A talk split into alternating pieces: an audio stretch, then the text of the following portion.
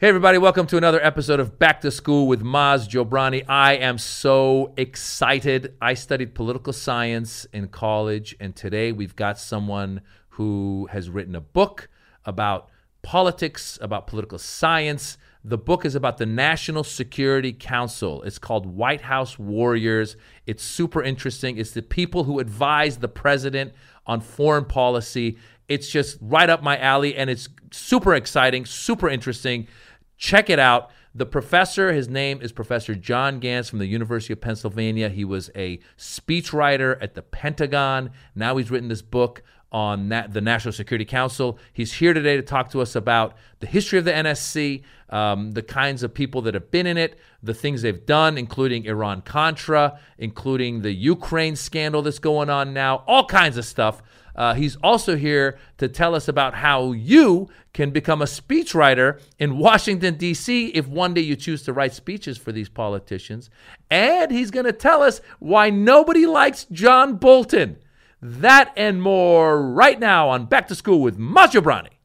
Maz Jobrani, hey, Jobrani Maz, oh, Maz Jobrani, hey, Jobrani.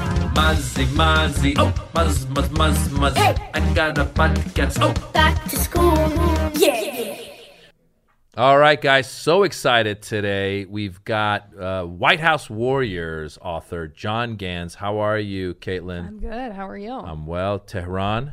I mean, I'm okay. I don't know how well I am. When it comes to this kind of stuff, I'm always afraid to hear well, about you know, it. It's, how bad it actually is. Listen, it's it's it's a it always boggles my mind because a lot of times people go, "Oh, nobody Americans don't care about the ins and outs. They're not listening to the impeachment trial. They're not uh, interested in our foreign policy." A lot of people, and and I get it. People are busy. People aren't. Um, able to spend that much time reading about every different country, right? There's protests in Hong Kong. Why? I don't know. It's not just that we're busy. It's that we have the, it's privilege.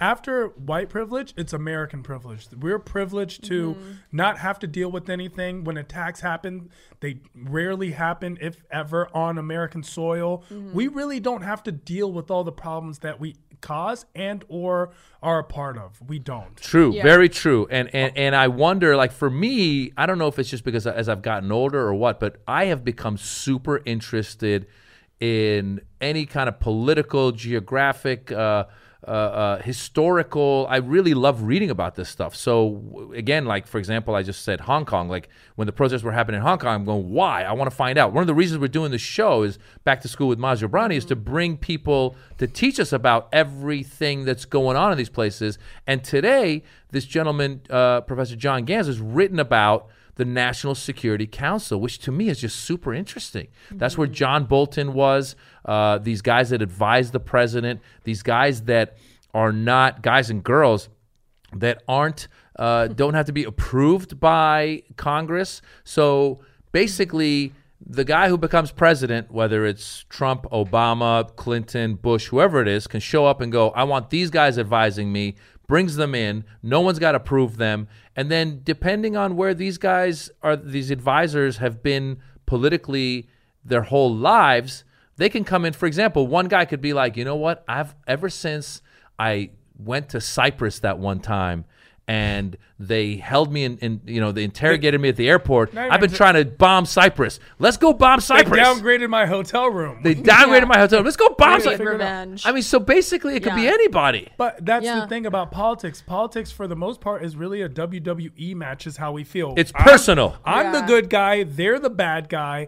Let's that get ready to rumble. That justifies anything that we do. Yeah. For me, it was it was surprising because everything that we've heard about, like the Trump cabinet and the Trump campaign, it's like everyone seems psycho to me. And then when we hear these people on the on the National Security Council testifying, uh, when they testified in front of the House, like Fiona Hill, I was like, wait a second, there's normal people in there that are like seeing what's going on. Like, I'm surprised that more people like them have not come forward and been like, guys, I got to tell you what's going on. Because this well, is they have wacky. jobs. They have jobs. Yeah. And also there's protocol, right? Yeah. So it's like when you write a, when you sign a non-disclosure ag- agreement, right. you can't leave that job and then go write a book about it. Mm-hmm. So that's where the negotiations happen. That's where, as Tehran just said, you're in the job. I mean, a lot of people, when you hear about people saying, oh, um, Trump's foreign policy, it's all over the place, this, that, the other, or you hear about mm-hmm. the tariffs. Isn't anybody telling him not to do it?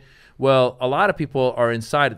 Supposedly what happened with John Kelly, who was the chief of staff, his thought was, I'm going to serve my country and try and avoid any major issues from happening. I'm going to be an advisor to Trump. I'm going to control the chaos. Mm-hmm. And as you said, a lot of times people go inside and they go, oh my God, I can't control the chaos, so they leave. Um, so listen, learning about these National Security Council people, like you said, the Fiona Hills, the the Vindmans, mm-hmm. the whoever else was testifying there, you do, you would sit there and you go, wow, these people are really well educated. They're very well informed on some of this stuff. Mm-hmm. And yet we still don't get it right. Well, there's a lot it's of book chaos. Smart people. We don't know how much common sense is going in there. Let's be very honest. And a lot of times when you read about something in a book, it's not a real app. applicable study. It's not the true case study. So a lot of people who have no on-ground experience, simply academic experience, are giving advice about things that happen on the ground. Right. In theory, you should do this, this, and this. But then when, for example, let's take the surge with the with ISIS and all that stuff that happened in two thousand six. And, and uh, uh, John Gans is going to tell us about that. When we had gone to war with Iraq, which now in retrospect, a lot of people go, well, how, who, who advised that because of the mess that it caused?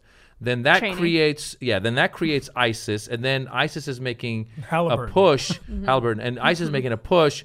And then, as John Gans writes in this book, there is a National Security Advisor who, before anybody else had said, had said, she comes out and says, we need more troops on the ground to fight Um, to fight uh, uh, the, the the insurgency, and um, and as you said, that's a theory. Mm-hmm. And the generals are going, this girl no. is out of her mind. But then a little while later, they go, oh wait, we should have been doing this a year ago, whenever that time was. So you're right. Sometimes these people live in the theoretical world, and their practical knowledge isn't as applicable. But mm-hmm. then sometimes it is. It's just all in all, it's to me, it's super interesting because you realize yeah. these people are human beings.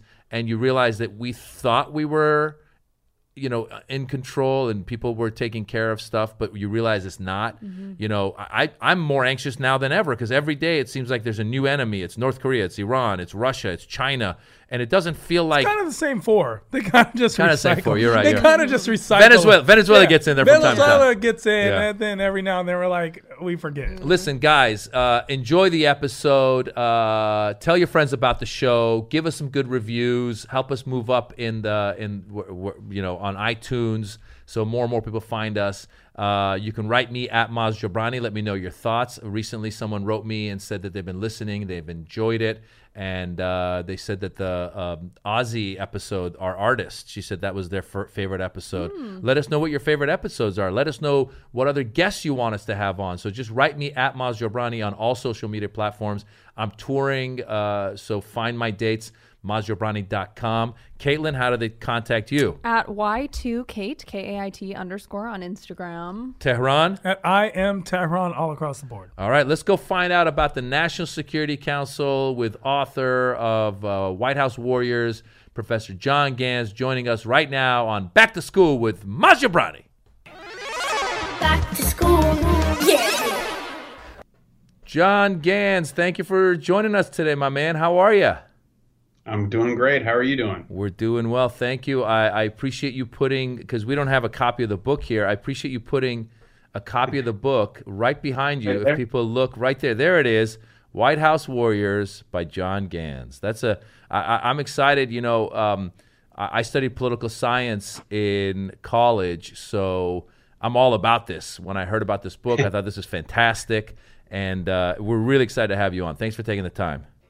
Always. Anyway, great to be here. So, John, let's just go ahead and get started with my son. I told him all. I, listen, my my son starts. My son or daughter, sometimes both, start with a question for the interview, and I just tell them who the person is and what they've done. So I said that you wrote this book on the National Security Council. He's eleven years old, and then he comes up with his own question. So here's the question that he came up with when I told him that you were a former speechwriter at the Pentagon and you wrote this book. So here's his question. You ready? Hi, Mister Gans. I have two questions for you. The first one is, have you ever advised going to war with a different country? And the second one is, ha- are you a hawk? Do you consider yourself as a hawk or a dove? Uh, what do you think of that, John? Right out the gate. eleven. out eleven. The gate. He's asking the questions, man. He goes to that's, private that's school. That's rough. So, you know, I have, so I, have, I, good education. I have a three-year-old. I have a three-year-old uh, and a one-year-old. So I'm not quite at hawk and dove questions for my children. But right. I, I, I hope if I raise them right, they will ask those sorts of questions when I'm eleven. Yeah. So the que- So two questions. So uh, good questions. I would say I never advised going to war with anybody right. uh, when I was writing speeches for the Secretary of Defense. The one thing I'd say is that we were sort of a weird time. So I was there from two thousand fourteen mm-hmm. to two thousand seventeen. So sort of an odd time. Yeah, you saw right? a little bit of Obama and you saw a little bit of Trump.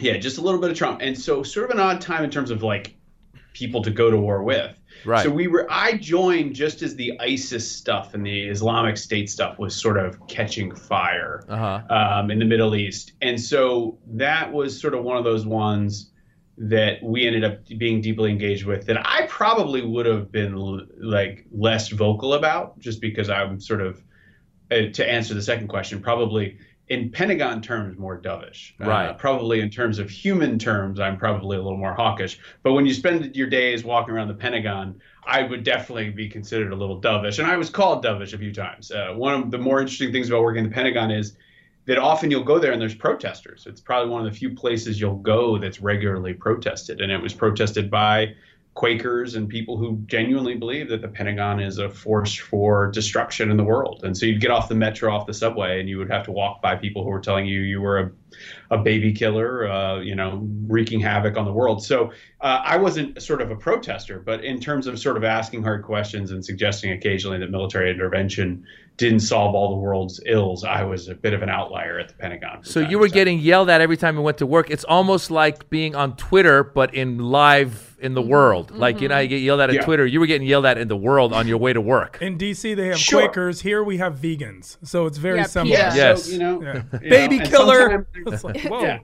Yeah. Sometimes they, the Venn diagram overlaps where you get the vegans and the Quakers. Since yes. I live in Philadelphia uh, and get and get a fair number of Quakers here. But it was always interesting. I mean, I think uh, the one difference, I guess, is that you can sign off of Twitter, but you still have to get up and go to work most days, especially at the Pentagon, because it's the kind of place that requires you to show up and they don't mess around. So it was kind of a fun job, but uh, definitely sort of an interesting one to sort of, I wrote this book as a dissertation before I went into the Defense Department. Wow. And then came out, and this was like the first thing I did. I, we, I had a, in December of twenty sixteen, so the, the election was decided.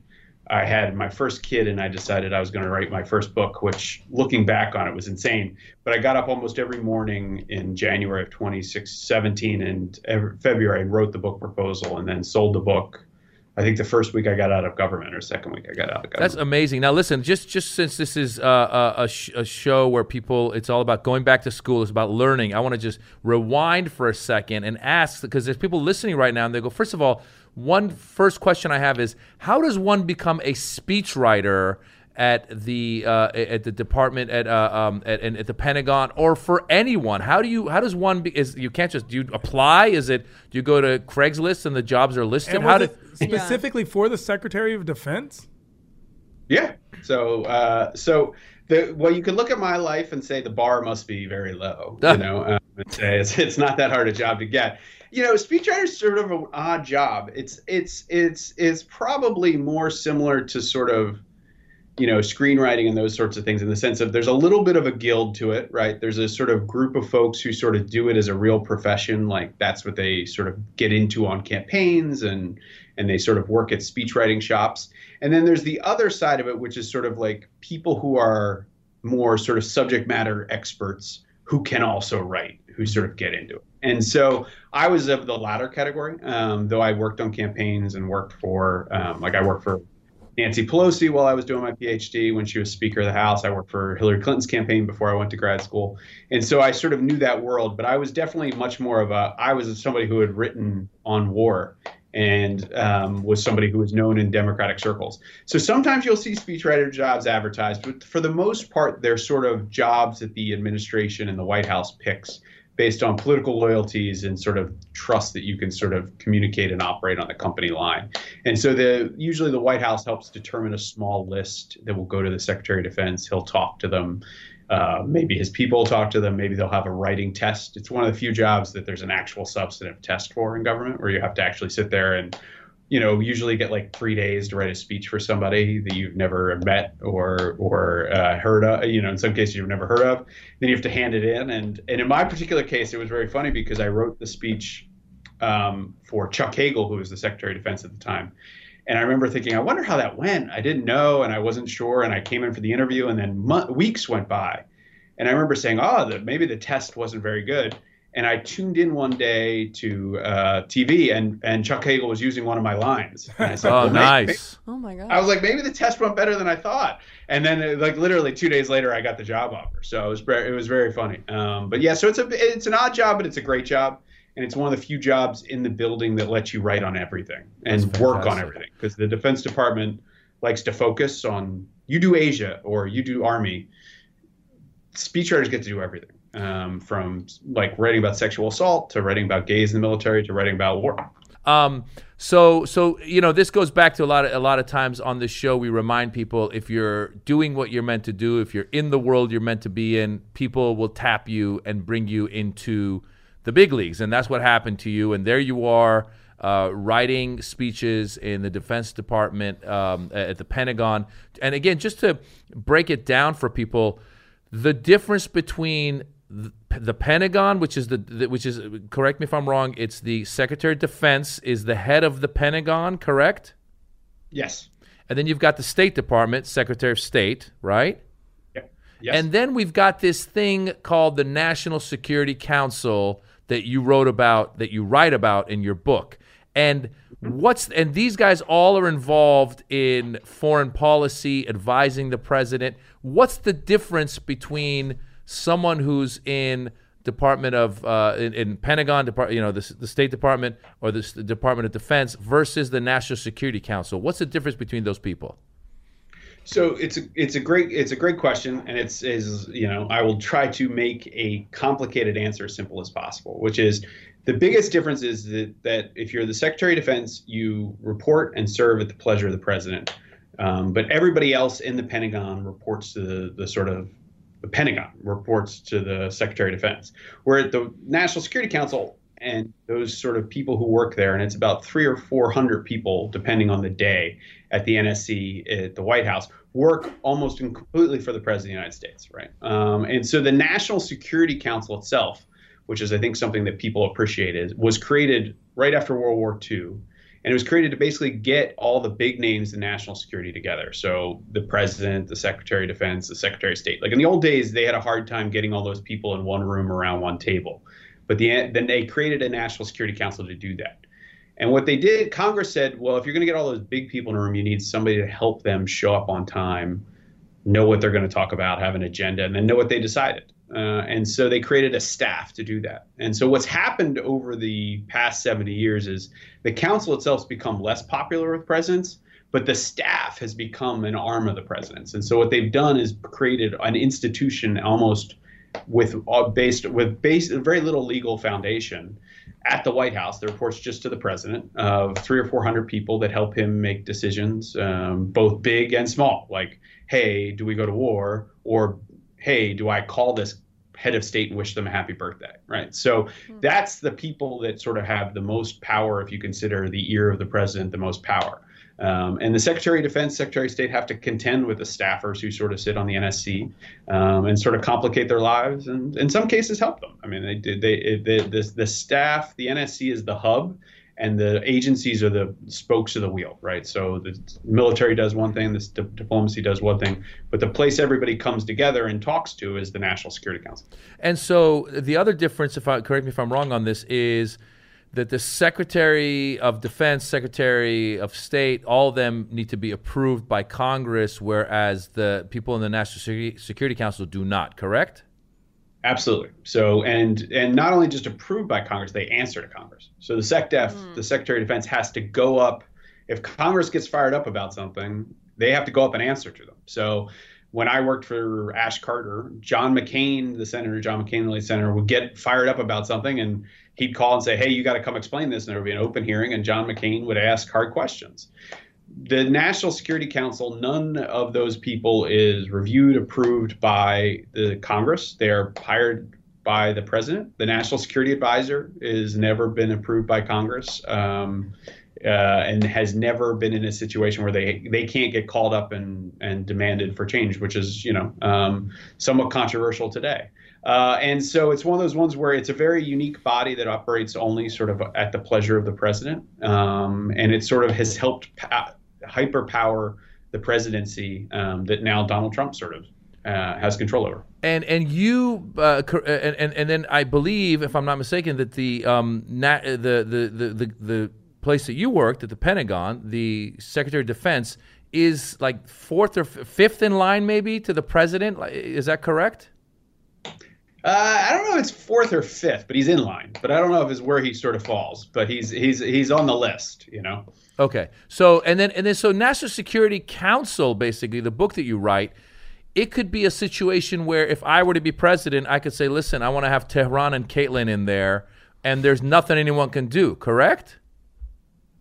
Yeah. I mean, I I, I that's who I'd pick. I'd pick Thank Tehran. You. Exactly. Well, thank you, I can't John. wait. Yeah. You're clearly, I mean, you guys look like you're ready. Super, you guys look excited. Like you're ready for duty. I'd put you right in. Thank I mean, you. wasn't yeah, there no, yeah. wasn't there some controversy with Steve Bannon coming? It wasn't he as National Security Advisor when, when we first started with Trump?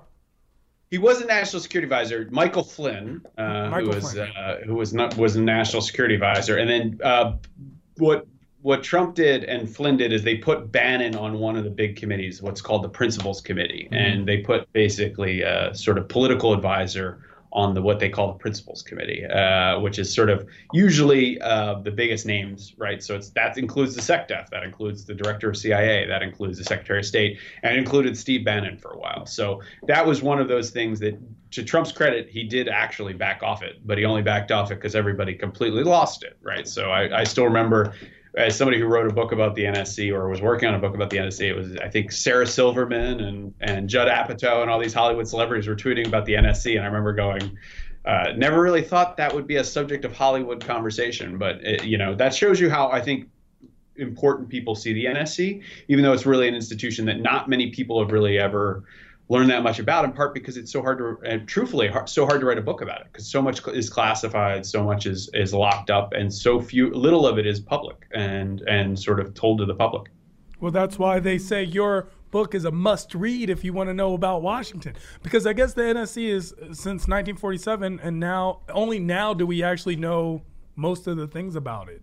No one cared about it before. Well, it's becoming more and more popular because, first of all, we have John Bolton, who is a very controversial figure, who I look at myself and I go, this guy seems to fail up.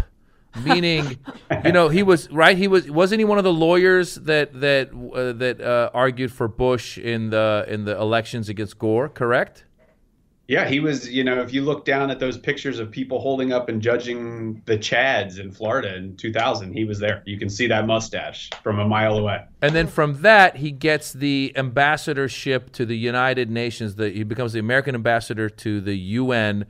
And, and that he was there when we were going into the Iraq War. We were in the Iraq War with Bush, correct?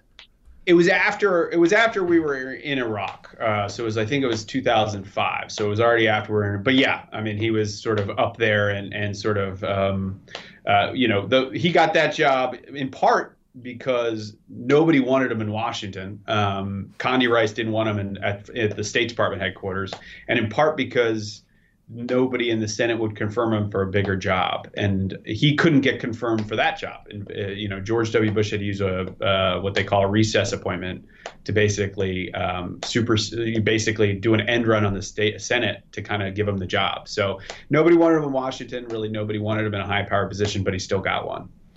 Yeah. So uh, so so nobody liked John Bolton.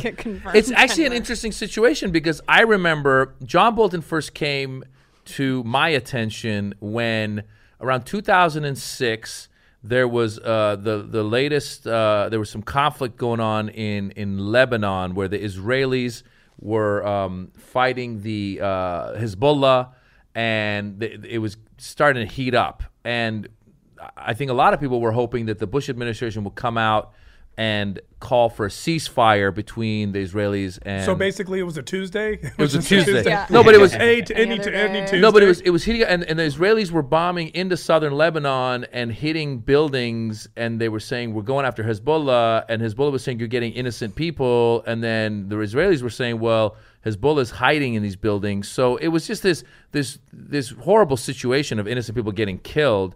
And America, I thought, should have come out and said, guys, stop fighting. But John Bolton, as the U S ambassador to the United Nations, said, we're not going to call for a ceasefire because we don't know what that would achieve. And and it upset me because I go, you don't know what that would achieve? You're America. You can, you know, you, and, and, you, and you're at the United Nations. That could put some pressure on these guys stopping this escalation. So that's when he first came to my view. And then to see him, because I know he's very hawkish, then he comes into the Trump administration, and maybe you can tell us a little bit about the conflict that he had with with Trump and and what led to his leaving. And now, as someone who's watching this impeachment trial, I think all of a sudden he becomes this potential hero for the Democrats who are trying to, uh, you know, get rid of Trump. So bring us, tell us a little bit about John Bolton and, and his multiple lives. Yeah, I mean, John Bolton is sort of, you know, I mean, a singular sort of character in the past thirty or forty years of American foreign policy. I mean, he's a kid who grew up, I guess, in Baltimore and sort of had parents who sort of aspired for him to do great things. And he worked his way through, you know, Yale Law School and, and ended up becoming, uh, uh, um, graduating, I guess. He was a Nixon White House intern, um, which sort of tells you when he was sort of coming out of law school.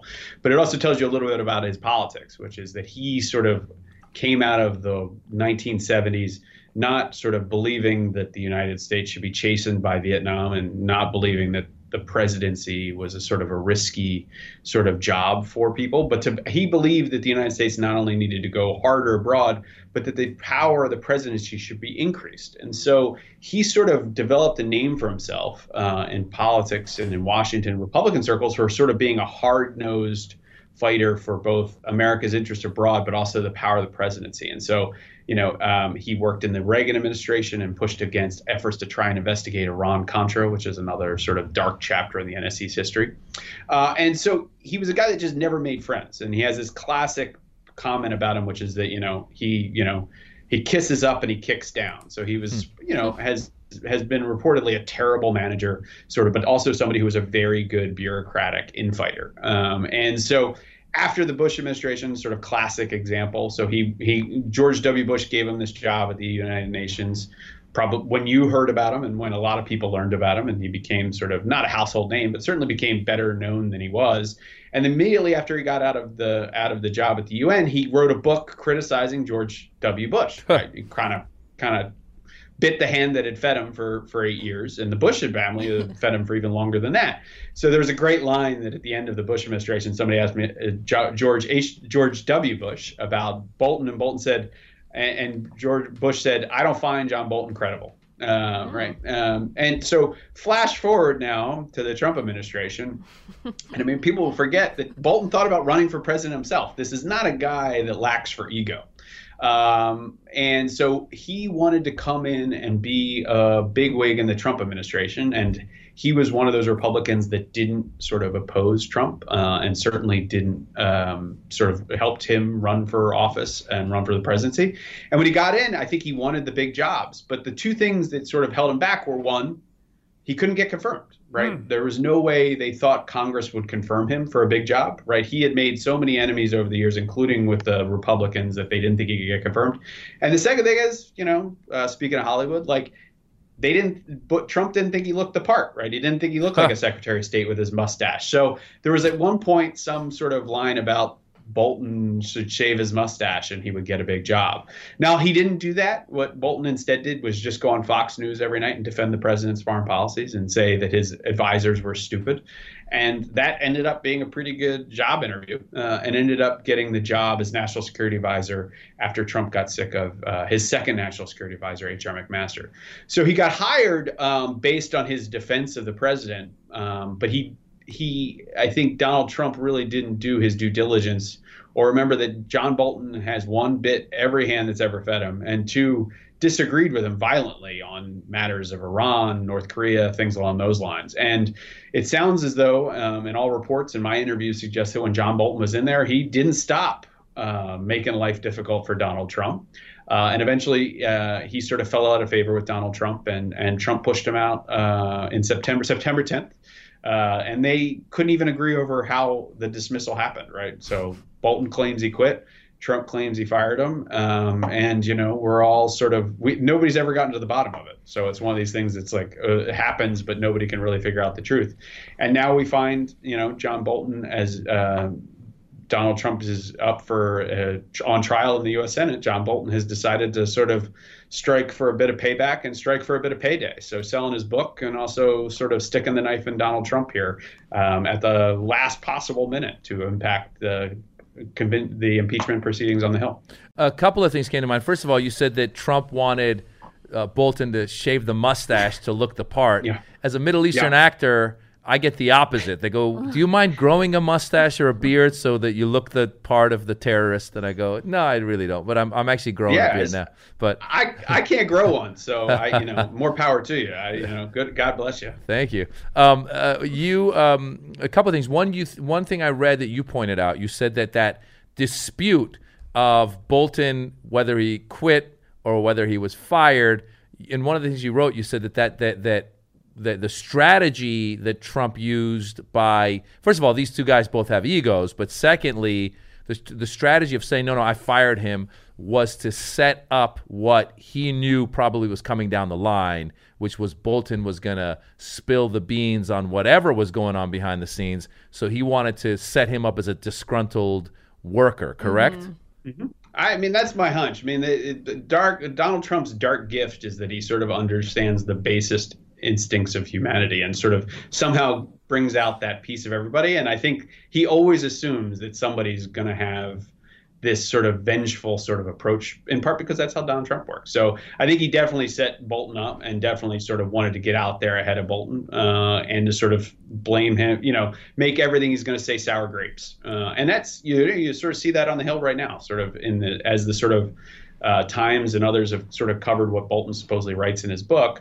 You know, Republicans are pushing back saying, hey, this is a disgruntled employee. These are sour grapes. And, you know, it's an effective ta- tool uh, and it's one that other presidents have used. Uh, and so it's probably one of the more presidential things Donald Trump's done. So going to that with your with you were talking about the National Security Council, and tell us a little bit about, um, you know, are, are they supposed to be there to just agree with the president, or are they supposed to be there to push back? And what are some examples of someone that works on the National, National Security Council pushing back? And do we know of a time when they pushed back and the president said, you know what, you're right, I'm wrong, I'm going to listen to you? Or is it usually, oh, I don't like you, get out of here? Yeah, so, I mean, you really can't survive very well working for anybody in Washington if you, like, just violently disagree with them all the time. So, you know, you can kind of, you what you get away with, and I sort of, this is something I learned um, working for a speechwriter, you know, you can't write something that, that the person's going to disagree with. But over the course of working together and over the course of several speeches, you can slowly sort of help them see new things, bring new evidence to light, maybe change, evolve their views a little bit. Um, and so, generally speaking, anybody that works for a president is on the same page with the president. Uh, what they typically have is, and what they typically, where you see the differences is, is a timing, right? So typically the staff is focused on these things more than anything else. And the staff's really d- is divided between sort of two things. One is regional stuff. So, you know, if you're the Iraq director or you're working on Russia, you are reading everything about Russia all day long. You're reading the latest intel, you're reading newspapers, you're talking to people in Russia and elsewhere. You're the world's leading expert on that because you are at the center of the biggest power on earth with most resources available, and you can find out anything or just about anything at the drop of a hat. The president has a thousand things on his plate, right? And maybe he spends a few, an hour or two on foreign policy a day, if it's not a crazy foreign policy crisis day, right? And maybe a minute of that is Russia, or five minutes of that is Russia. So what you have is, is that these experts typically are ahead of the president on what's going on in on the ground. So you saw that during the Iraq War. where um, you had staffers who were pushing George W. Bush to do a surge well in advance of the surge. I write about it in the book, a woman named Megan O'Sullivan, who's this amazing character. I mean, she's somebody who sort of grew up in Massachusetts, you know, with this bright red hair, and as a two-year-old got interested in Israel and Palestine issues, right? Which is kind of insane, but that's the story, and her parents vouched for it. And so she sort of got into this and went on and got her undergrad degree at Georgetown, went to Oxford for a PhD, Uh, did, worked on the Hill for a senator, worked at the Brookings Institution, then went into government right after nine eleven. And she got so interested in sort of the nine eleven issues and, and post and the global war on terror, went to Iraq as a civilian. She served in Iraq, was on the first convoy into Baghdad after the invasion in two thousand three. And so she became just sort of the, the country's leading expert on the Iraq war. And when things started to go bad in two thousand six, she pushed almost to the point of really upsetting the president and everybody in Washington for sending more troops to Iraq. And most people in Washington didn't want to do that.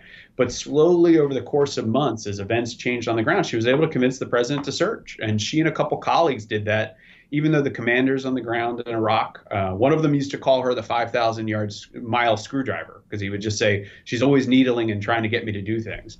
Uh, you know, um, The Secretary of State, Condi Rice, the, the Joint Chiefs of Staff, none of them wanted to surge. But George W. Bush listened to Megan O'Sullivan and sort of eventually got to where she wanted him to go. So, so these people can be – I'm sorry. So these people can be influential. And you brought up the Iraq war here. And here's my question to you on that.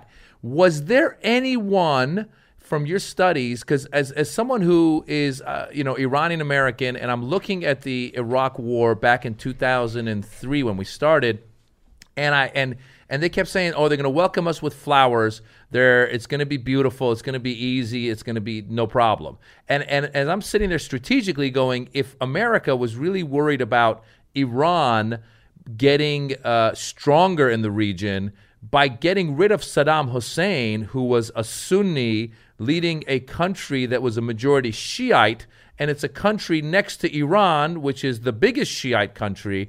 It just seems like basic logic that if we get rid of the guy who's controlling the country next to them, that the Iranians will come in and fill that power vac- uh, void and, and take, you know, be more more influential. Was anyone on the Bush team of from the N S C or anywhere going, guys, this is going to be messy? Did anyone think of that, or were they were they thinking, no, this is actually fine because we'll get in and then Halliburton will go in and we'll make a lot of money and let's just move forward? Well, I think you, you know, it's sort of similar to your son's question, right? Which is, there were certainly more dovish people in the in the in the Bush sort of camp, right? And certainly people who were more of the, hey, this won't be that easy, you know. Um, there's a there's that classic example of, um, and I always forget the general's name, um, but he basically came out and said, hey, this is going to take hundreds of thousands of troops, and he got fired, right? Um, there was an American general who basically came out and said that, and Don Rumsfeld had him fired. So there were certainly people who thought it was going to be harder than everybody thought. Um, there weren't, I, I, I'd be hard-pressed to find somebody who came out and predicted in government that it was going to go as bad as it did, and it was a terrible huh. idea. I you think probably should most have asked people... Caitlin in Tehran. We would have told them. Yep. Yes, my N S C would have told that them. Was their flaw, their you flaw. know, that's why we need you. That's why that's why we need you guys on the team. Uh, yeah, but I think it's one of those ones where, you know, I think we do forget, and I, I sort of teach students now at the University of Pennsylvania who were not born on nine eleven, so it sort of tells you how young and how long ago that was. To do things I sort of remind people is, number one, Saddam Hussein was like the Osama bin Laden of uh, like fifteen years of American foreign policy starting in nineteen ninety, right? So there's a long lead up to this where he was the obvious boogeyman in the Middle East for, for years. He was the obvious boogeyman for a lot of people in the Bush administration well before they came in office. Um, and the second thing is the nine eleven was not, um, I think, um, did not produce America's greatest foreign policy decisions, and created a lot of fear and created a lot of determination to do something, um, but not always the wisdom to do the right thing. Um, you know, and I think you see that over and over again. I mean, you know, the decision to go to Iraq was was a terrible one, but, you know, it's just like the decision to torture, which, you know, um, and do those sorts of things. Like, we made a lot of really bad decisions. Um, some of them weren't done out of sort of uh, real desire to do harm, but they were done out of sort of um, a desire to do something. And, and that's what I write about in the book. So I think there's a tendency in Washington towards the do something, and that something usually involves military action. And I'm a little bit more of a, maybe we don't do anything and see what happens. But what uh, about so now? That's where I, what about now? Are we going down the same path with the, with the N S C and, and maybe trying to do something and going down the wrong path? What are you talking about? With, with Iran? With Iran, but just in general, our yeah. foreign policy. Yeah, with, with Iran. And yeah. also, and also, I think if you speak to the, I think that was one of the conflicts Syria? between, well, that was one of the conflicts between Bolton and Trump, where Trump, you know, had come into pre- the presidency saying that he wanted not to get into more wars. Mm-hmm. But now we have more troops in the Middle East than we did before he came in. But Bolton was always pushing for aggressive reactions to Iran, right? So we do yeah. find ourselves, as Tehran said, in a place where we seem to be headed in that direction. What are your thoughts? Are we? Yeah, I mean, I think what you see right now in government is similar to Iraq in in one important respect, which is you're in a place where nobody seems to be able to agree on much in Washington. There's a real breakdown of conversations in Washington. That would have been hard with Donald Trump anyway. He's just not uh, the type of leader and president we've had in the past, right? He's just not a meeting guy. He's not a deliberation guy. He's not a, you know, that's just not who he is. And so we've had a lot of this sort of the system that the National Security Council has worked on over seventy years has sort of broken down. Uh, and so what you happen, what happens in that, and it's similar to what happened in the in the W. Bush administration, which is that, you know, Condi Rice and George W. Bush and Don Rumsfeld and Colin Powell and Dick Cheney, they all disagreed so much that the sort of conversation broke down. And what you see in those moments where everything breaks down is that the only thing that they tend to meet on is the thing they all agree on. Does that make sense? So it's very easy right now. As I talk to people in Washington and in the, and, and in the government, they say it's very easy to get a meeting on Iran because everybody kind of agrees Iran's bad, right? Um, and it's kind of hysterically funny, but also dramatically scary because it's the only thing that Donald Trump, Mike Pompeo, the, the Secretary of Defense, the Chairman of the Joint Chiefs of Staff, and the Sec- National Security Advisor all agree on is Iran is bad. And so they are able to get together in a meeting about that. Um, and so I think it's one of those ones where that's where I sort of worry is that government sort of begins to realize that the the only thing they can agree on is to, the need to do something on Iran. Um, and in this particular instance, um, they actually used some of John Bolton's sort of ideas, right? So he was frustrated that Donald Trump wasn't taking harder action in Iran against Iran a year ago. And what he did was he basically developed a bunch of options that were ready and on the shelf. And so the minute something bad happened, they could just pull him off, and they put him in front of Trump, and he got pissed about something and launched this strike, uh, which seemed both underconsidered, um, but also sort of poorly staffed uh, right around the holidays. So it's interesting because, again, as an Iranian American, I feel like sometimes I go, can't Iran just stay out of the news for one day? I mean, it's like we've been doing this for so long, and then you talk yeah. about Iran Contra. And the similarities between Iran Contra and what we're seeing with Ukraine now, in that, because one thing you, you noted in one of the things you wrote, you said that the current impeachment hearings are not like uh, um, Nixon or Clinton. Clinton's thing was uh, matters of a personal matter. Uh, Nixon's uh, uh, issue was matters of an internal matter I- I- within the country. Mm-hmm.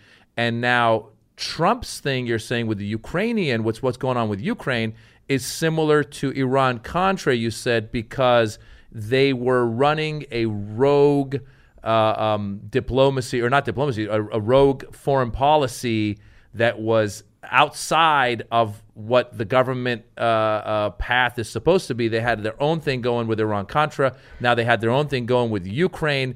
And the one of the differences you point out in, in what I read was that the difference was with Iran-Contra, Reagan comes out and says, I want you to know the truth. So they release fifty thousand pages of documents related to Iran-Contra. And in this case, in Ukraine, they have been uh, obstructing any kind of evidence coming out, and they have released twenty-one pages. Is that correct? Yeah, so at the, I think at the time I wrote the piece, it was like twenty-one pages. They've released a few more, but it's not many, right? So right. it's it's very few more. Yeah, I mean, I think that the that it's different in two particular respects. The first is that, genuinely speaking, as dumb as Iran-Contra was, and it was a totally harebrained scheme that was run um, by um, Oliver North and a few other N S C staffers, is that there was like some genuine, legitimate objective for it, which was to get hostages out of Iran, right? There were American hostages that were taken and they were suffering in, in, in Iranian custody. And so they, the goal was to get them out. What was the, just real quickly before you go on, what was it? It was the, sure. the can you explain who was giving who, what to whom for what real quickly? Yep. Just the, uh, you know, Iran Contra for dummies? Iran Contra and for dummies in one minute. So Iran Contra for dummies in one minute is that Oliver North was hired by the N S C, uh, the National Security Council, and uh, he got interested in trying to support the Contras, which were fighting the communist government in Nicaragua. Mm-hmm. But the Congress had basically come out and said the U S government couldn't support them. And what he basically said was what Congress had determined was the C I A couldn't do that. But nobody said the N S C couldn't do it because nobody had ever expected the N S C to do it. So he basically used uh, an office at the White House, went out and got private funding and supported a sort of guerrilla war in Nicaragua. And then a, a year and a half later, uh, a bunch of folks said, hey, why don't we try and get the hostages out of Iran? And we'll have to do it really quietly, so let's give it to Oliver North. So Ollie North was given this second job, which was to try and convince people in Iran to give up the hostages. And the people in Iran said, hey, we'll do it if you give us weapons. And so he basically said, okay, and they took weapons. He flew to Iran at one point with a Canadian passport and a cake that he had had baked in the shape of a key because he wanted it to look like they were opening the door to a new era of friendship. Whoa. And he flew in there and he basically sold these weapon parts to um, Iran. Now, where he got into trouble is he basically then took the money from Iran and gave it to the Contras, which is where he sort of broke the law uh, that Congress had set and sort of set off this firestorm. And so what's different about that is, like, generally speaking, the U S government, it was committed to getting the hostages out and sort of broadly committed to the cause of fighting communism. This thing is different because, one, Donald Trump looks more like Oliver North than he does like Ronald Reagan because he's running this scheme out of the White House. Mm-hmm. And two, this is not about legitimate foreign policy objectives, but in fact, the president's own personal political interests, which is to sort of look for dirt on um, Joe Biden and his son. So it's sort of he, he's trading arms in this America's U, America's military might um, in terms of support for Ukraine in order to try and get personal dirt for his his political campaign. And so that's the sort of big piece uh, in terms of the difference between the two. But the differences between the fallout from the two is that the White House basically said, you know what?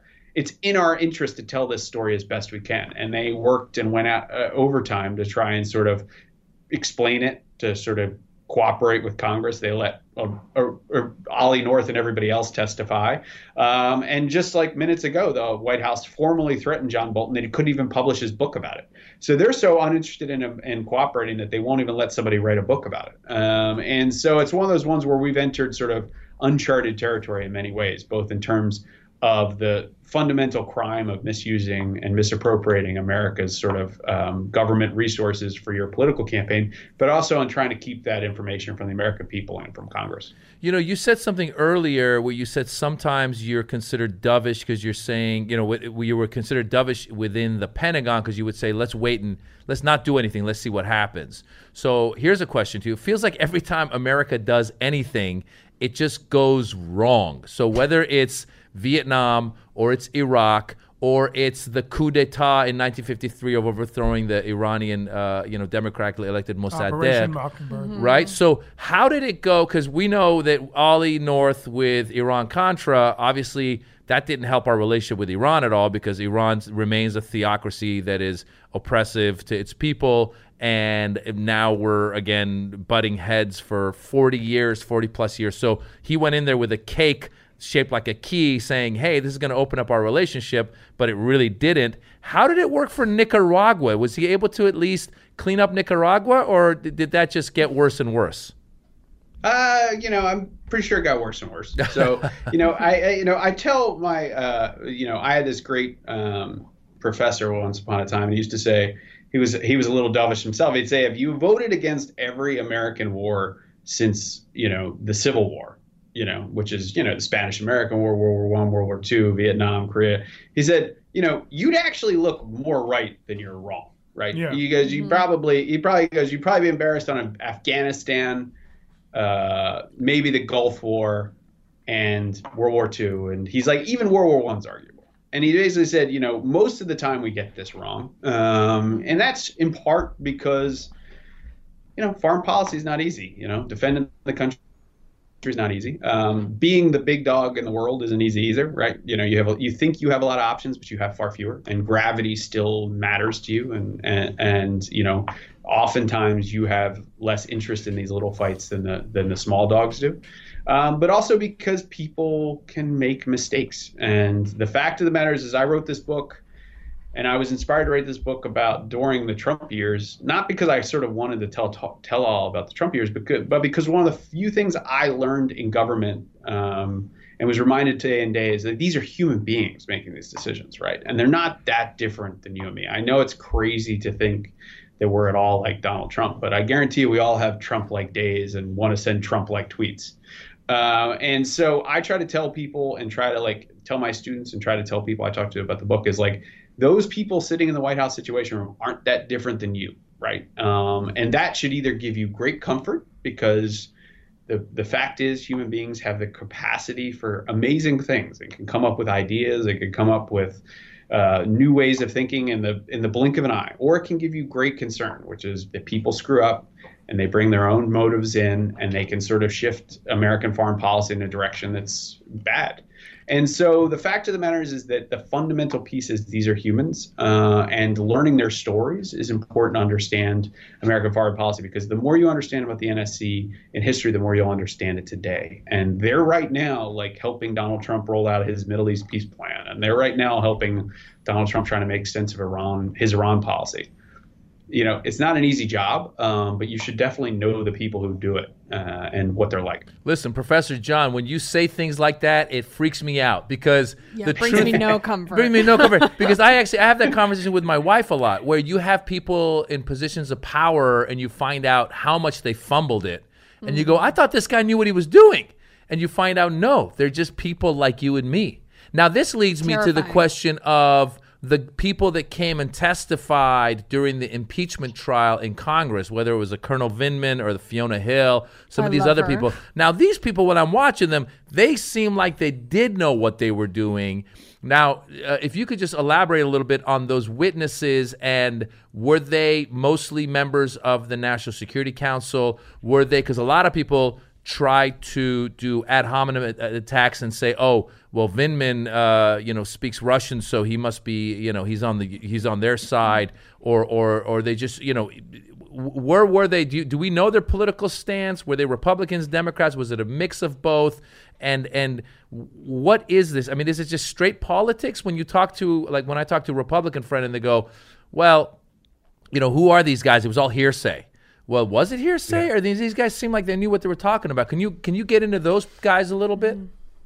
Yeah, so I mean, it's, you know, these are sort of, I think Lieutenant Colonel Vindman might be the most famous National Security Council staffer since, or, you know, Oliver North, right? Like, most people haven't known, they don't know who Megan O'Sullivan is, who I talked about a little while ago, and they don't know some of these other staffers. I mean, I think the the, the few things, those that testified were sort of a mix. There were a couple current staffers, right? There are a couple people like Lieutenant Colonel Vindman, who's an Army officer who is on loan from the Army to the N S C. Um, most of the people who serve on the staff are loaned by other places in government. Um, and so they go there for one or two year terms, and then they sort of go back. So in theory, Vindman will go back to the Army and work his way up into another position and sort of continue his career. Um, And then uh, there were a few former staffers, people who had served in, and Fiona Hill, who was the senior director for Europe and Russia, had been sort of a, you know, scholar and think tank person, and had sort of gone into the administration at the beginning, I think, hoping and sort of to sort of influence American foreign policy in the Trump administration. I mean, I think what they both had was a piece of the picture, uh, and they got up there and told their piece of the picture. I don't think. And I think there was a strategic effort by the Trump administration and by Trump himself to kind of limit who knew about the whole Ukraine scheme. So they had sort of they what you'd sort of say is, when you're working on one of these issues and you're so focused on this, you focus like you're on Ukraine all the time. Like, that's your thing. Right. And you, Vindman was the Ukraine director and had come from Ukraine. He was an immigrant. So, uh, you know, had cared about you, Ukraine his entire life. And so you're working on these issues, and then all of a sudden, like, something weird happens in the in a decision. Like, something gets weird, weird odd said, or you don't know what's going on, and you kind of go, "Wait, what? What just happened?" It was like a uh, like a black swan just walked across the room. You just don't know why that happened.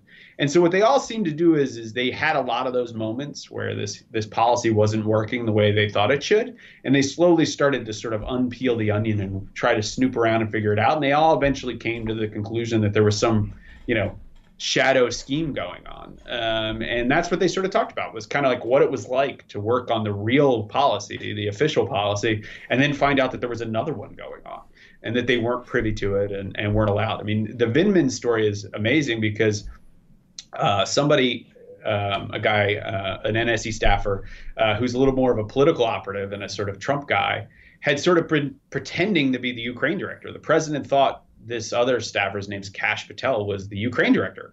And basically there was a meeting on Ukraine, and um, Vindman went, "I'm not on the list of people going to the meeting, but Kash Patel is it is. And John Bolton said, "Yeah, he, the president thinks he's the Ukraine director, and, and I'm not in the mood to get in an argument with him." Wait, wait, wait, so wait, wait, just, hold on, hold on, hold on. Stop, yeah, no, no, you, we, can't, you can't. You can't glaze just, over that. You're telling me that there's a guy with a job, and the president thinks some other dude has the job, and he yeah. just shows up at the meeting, and then the yeah. National Security Council, the, the National Security Advisor Bolton tells the main guy, whose job is Vindman, who's it's yeah. his job, he goes, I can't even argue for you because the president thinks someone else.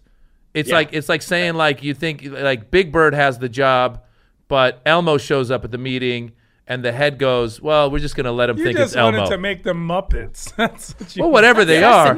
I'm just you're telling me. Wait a minute. How how does that happen? You're you're telling us to think. Because you said you tell your students to go, they're just people like us. Yeah. Okay, yeah. fine. Like Why they're does gonna that make. Never happened to me. They're gonna make some de- decision mistakes. But if, but you're telling me it's so bad that the wrong dude shows up at the meeting. That's like the, the remember the Jerry Seinfeld episode where. Oh yeah. Uh, George has George quit his job, and then he and then pretends he just, that he didn't quit. Then he shows up and pretends he didn't quit, and they just keep moving on yeah, like nobody's yes, exactly. So, so this is if no, the it's like Curb Your Enthusiasm. If the professor. And the T A showed up, just started lecturing, and then every student thought the T A was the professor and disregarded the actual professor. The professor shows up, and professor they're like, Gans. "No, no, no, he's now our professor." How does that happen? Yeah, I mean, you know, it's Veep. You know, I mean, it's yeah. it's it's. Everyone. I'm telling you, it's human beings, but it's the human beings are like in a Veep episode. So it's uh, you know, the, not every day in government is perfect, uh, and I've I read about a lot of them and experienced a few terrible ones. Uh, I didn't ever experience that though, um, and it sort of shows you just how dysfunctional Washington's gotten. Um, and I think that um, that that is, I think, why. Those of us who spend a lot of time thinking about this and writing about it and studying it sort of worry so much because we know even when you do actually have like a perfectly functioning, smart group of people working on this stuff, stuff gets screwed up. Just imagine if you have people like this uh, who sort of can't sort of actually get a meeting together with the real officials in government together are making decisions about war and peace. Uh, so that's why I don't sleep as well at night as I'd like to. Um, and why uh, I'm sorry to tell this story. And uh, I always tell people when I go to these meetings I, and try to talk about the book, I'm like, it's really hard to talk about a book that's probably not going to make you feel awesome about your sort of government. Mm. Um, but it's definitely one I think most Americans need to read. Is that not an awkward meeting when the cash guy runs into Vindman and is like, "Hey, uh, you took you my tell? job kind of by accident." Or what about when Trump is calling Kash Patel, right? It's the Indian dude. I'm married to an Indian woman. He's calling him Vindman, and he's like, "Just yeah." What if he's calling yeah. him the I, wrong I, name? He's like, "Oh yeah, sure, I'll right. go with Vindman. Why not?" Oh my God. Uh, you know, I, yeah. I my hunch, my hunch is that he wasn't calling him Vindman. I think he really did believe that Kash Patel was his Ukraine director. So well, here, here's uh, here's uh, you know. Here's what's crazy to me, because in this situation, because you said under Iran Contra with Oliver North, there's a parallel foreign policy being run that is not running through the proper channels. Because really our foreign policy needs to go, correct me if I'm wrong, through the president, but also a lot of times approved with Congress, because Congress controls the purse, correct? Yeah, I mean, for a lot of this stuff, like, broadly speaking, you don't go, I mean, even the Iran strike, like, he didn't even go to Congress to sort of give them a heads up to get approval. I mean, the the, the, the president has a wide latitude to do this stuff without congressional uh, approval. Uh, you know, where they, what Congress can get in the act is the day after uh, and oversight. Um, that's where they can get in the, but there's a lot of trouble that Trump can start, and then Congress would then have to see about fixing it on the back end. And it's hard to do. Because here what we got is we've got the official policy of the United States with, when it comes to Ukraine, which is Congress, everyone got together. They said we need to fund uh, the, these weapons for the Ukraine to defend themselves against Russia. So you have the official American policy. Everyone's on board. The administration is supposed to be on board. Everyone's on board. Then you've got the National Security Council, who's, you, as you're saying, they're, they're not answerable to anybody but the president, so they can kind of do, in a way, what they want to do, but they agree with this policy. Then you've got this third policy going on that from the Rudy Giuliani, who is oh, yeah. a crazy conspiracy theorist, who's saying that, first of all, let's go, let, let's let's hold the funds until they agree to, to announce the investigation of Biden. And furthermore, they were the ones who hacked the election, and uh, there's this server somewhere. Let's go find the server. So yeah. In a way, there was three policies going on, no? Yeah, I mean, I think that you really, that probably breaks down to really the two, right? There's some on the N S C and some on Congress who are pushing for this official policy, and some in the, in the Defense Department and everybody else who are operating on this official policy. And then there are some in the official, like there are people who were helping Trump in government uh, and out. You talked about out Rudy Giuliani, but the in government, like Mike Pompeo was helping him, it, it seems uh, clear. Uh, his ambassador to the E U, uh, Gordon Sondland, was helping. Uh, and he had people like Kash Patel and others on the N S C who were helping. Uh, and in the White House, um, The, with the chief of staff, Mick Mulvaney, and others. And so it's a very complicated story, and one that, like, we know just the, the like tip of one phone call. Like mm. this is like, we know one piece of this mess. And if you think that, like, Donald Trump is making, he's making phone calls like this every week, you, we have no idea all that is being done in our name right now in Washington, D C. Mm. Um, and, you know, this is like, we only know about this because somebody got fed up and said something, right? Like a whistleblower said something. That's the only reason we know about this, right? You mentioned um, the phone call, and you were saying in the book, or in one of your articles, I think, that the N S C listens in on these calls, correct? Are they always, yeah. like, there's a bunch of guys on the phone listening, guys and girls? Yeah, so usually there's people in the room, and then there's people who are listening, right? Um, in a sort of what they call like a control room, where they sort of sit in, and, and the call goes through there and they listen in. And sometimes there's even a machine that sort of does like voice recognition typing up of a rough transcript. So they're like running it through in real time. So it's kind of an amazing thing. They don't typically record, uh, but there's a lot of people listening in on those calls. Now, you know, we don't know. Donald Trump still has an unsecure phone call, cell phone that he runs around with. So who knows who's calling that uh, or texting that all day and night? We don't know. And so there's, in theory and in typical administrations, everybody, every head of state call would have several staffers listening to it. Wow. So before I let you go, as we're learning how uh, grim it is in terms of who's running the show here, I have Scrim. no idea. Yeah, no, um, no one's at the wheel. Why should anyone, why should Americans care about the Ukraine? You know, this this recently happened where Mike Pompeo asked that uh, N P R reporter, do you think Americans care about the Ukraine? Basically saying nobody cares. Why should Americans care? Hmm.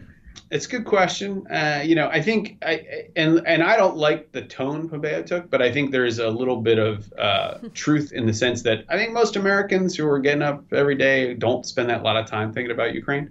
Uh, I think that we're, why Ukraine matters today is that Russia is basically trying to run that country and push that country around. And if they get away with it there, they could get away with it in Europe. Uh, they could get away with it elsewhere. And that will eventually matter to us in real hard terms. And so we stand up for principles on Ukraine because those principles matter. Uh, sovereignty matters. A state being able to have make its own decisions matters. A yeah, state we're the only country certain. that gets to bully other countries. Other countries yeah, can't bully I mean, other yeah. countries. That's our job. You know, I'm not. I'm not a big fan of us bullying either. Um, and so, uh, you know, that's why. That's why I always gets called me a dove. I, I get called a dove from time to time. So, but I think that's why. Um, you know, I think that having principles, standing for those principles, and standing up for them when they're pushed, when they're sort of violated, is what.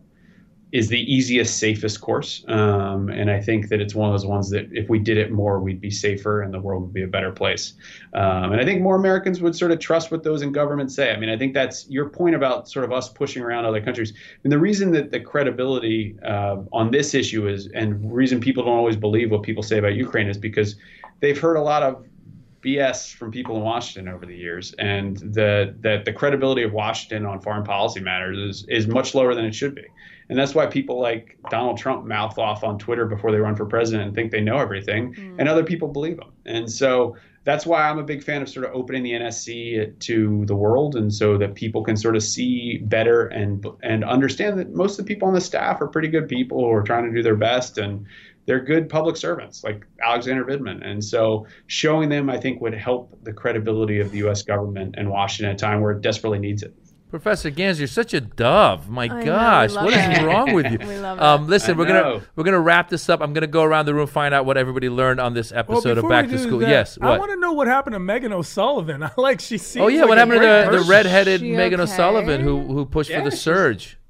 She's at the Harvard. She's at Harvard. She's teaching at Harvard. So all she's right. up to Harvard. Up All right. There you go. She All knew. Right. She knew Pushing her stuff. Agendas like let's go attack. Yeah. Let's, like, and then she's stuff. like, oh, I'm gonna retreat into academia. Caitlin, what did you learn on this episode? Um, I I feel like maybe some of my worst fears were confirmed. That it's kind of like a car that's like maybe like a dog is at the wheel or something. Okay. And okay. Okay. Like the a, what do they say? The inmates are running the asylum, yeah, right? Yeah. Tehran, what did you learn? That I would have been an amazing N S C Staff, employee. Right? I yeah. think I would have been For the sure. chief, and I might have been uh, head head. speechwriter as well. They could I have learned, mistaken you for someone else. I then. learned that Trump thinks that uh, um, uh, an Indian dude looks like a Ukrainian dude, and mm. you just need to show up at the meeting.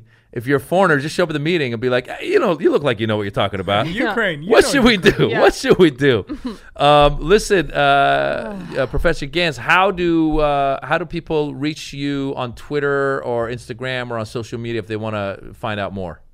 So Twitter is best. I'm John. I'm at John Gans Junior So at John Gans Junior Uh, and the book is available everywhere. Amazon's probably the best place, or IndieBound. And you know, uh, appreciate people sort of getting out there and giving it a read. I think it's uh, worth your time. Absolutely. The book is called White House Warriors. It's all about the National Security Council, the, the, the, what they've done, who they are, and the history of it. And it's and it's really important. I think first of all, it's it's.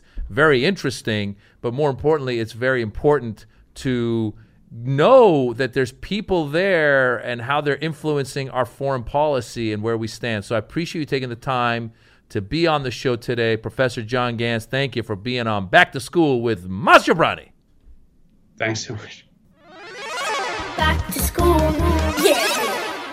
Thank you for listening to another episode of Back to School with Maz Jobrani. We hope you're enjoying it. We hope you're having fun, and we hope you're learning something. So make sure to let your friends know, share it on iTunes, share the clips from YouTube. Just get it out there. However you're listening, let your friends know to tune in to Back to School with Maz Jobrani. Back to School.